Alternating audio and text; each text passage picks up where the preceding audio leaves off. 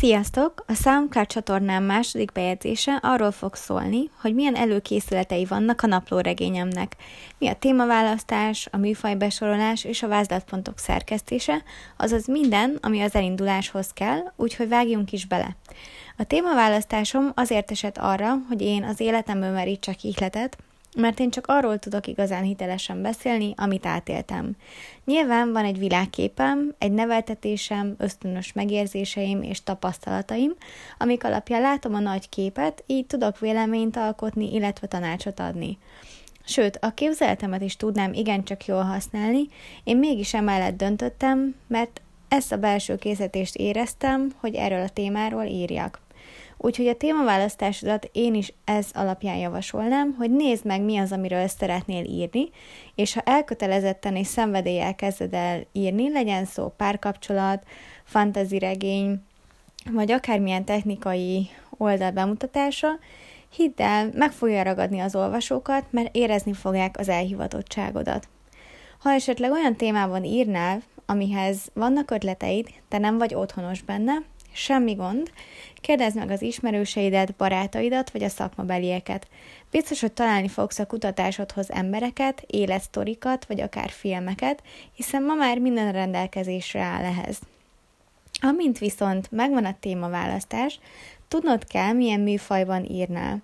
Ha nem vagy tisztában a műfajokkal, nézz utána mindenképpen, de nagyon fontos, hogy a művedet jól kategorizáld be. Az én műfajom például egy naplóregény. Most ne egy ilyen Bridget Jones-os kiadást képzelj el, hiszen azt amúgy is már megírták, hanem egy olyan kronológiai sorrendre lebontott és bemutatott személyes történetet mutat be, mely a cselekményekben gazdag, fontosabb momentumokat, úgymond életmegváltoztató szituációkat tartalmaz, megvilágítva lelki szempontból, és feltárva az ok-okozati összefüggéseket. Nehogy már a következő könyvemet hülyén írjam meg. szóval mindenképpen egy fejlődés történetet fogtok látni, ami olykor vicces, szarkasztikus, illetve szomorú ö, sorokban teli, de hát mit lehet tenni, hiszen ilyen az élet. Miután megszabtad a kategóriát, jöhet az írás előtti utolsó nagy lépcsőfok, ami a vázlatpontok összegyűjtése. Én személy szerint imádom, ha egy könyvnek van tartalomjegyzéke. Ha a könyv hátulján lévő szöveg megfog, én mindig azt lapozom fel következőleg. Tudom, hogy valakinek az a módszere, hogy az első, a középső és az utolsó lap elolvasása, és így gyakorlatilag le is lövöd az egész poén. Úgyhogy én erre a technikára nem esküszöm.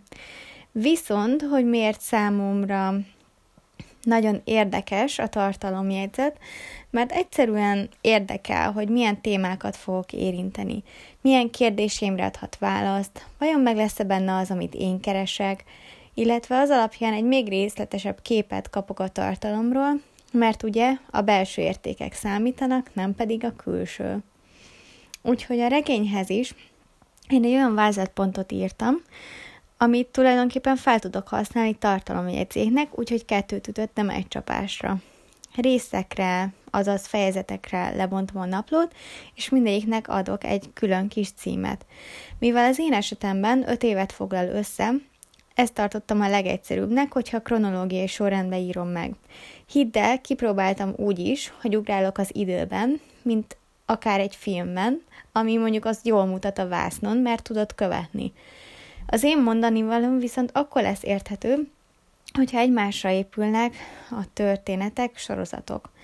Csak sokszor, ha írok vagy olvasok egy könyvet, megjelenik előttem, mint egy film, és próbálom úgy leírni. Ez egyrésztről jó, mert annál részletesebben le tudom írni, másrésztről viszont nem adaptálható.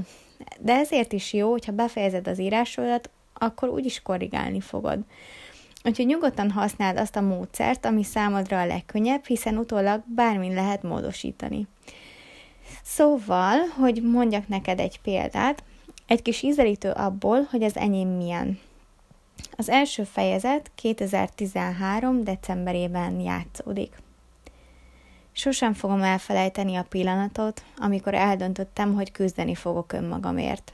Vagy ez, vagy belepusztulok a lakótelepet, a téli esős időjárást, a borongós szürkeséget. Az íróasztalomnál ültem, és bámultam ki a mesztiségbe. Ha bár ment a fűtés, a szívem hideg volt. Olyan zónába érkeztem, ami fagyos és rideg volt. Úgy éreztem segítség kell, vagy most rögtön belehalok. Tudtam, hogy rossz úton járok, és minden, amiben hittem, egy csapásra összeomlott. Egyetlen egy ember tudtam viszont, aki segíthet, és írtam is neki egy SMS-t. Szia Mari, nagyon nagy szarban vagyok, és nem tudom, hogyan tovább. Tudnánk találkozni? Puszi. Az pedig, hogy a következő években mi várt a főszereplőre, nos, tartsatok velem. Sziasztok!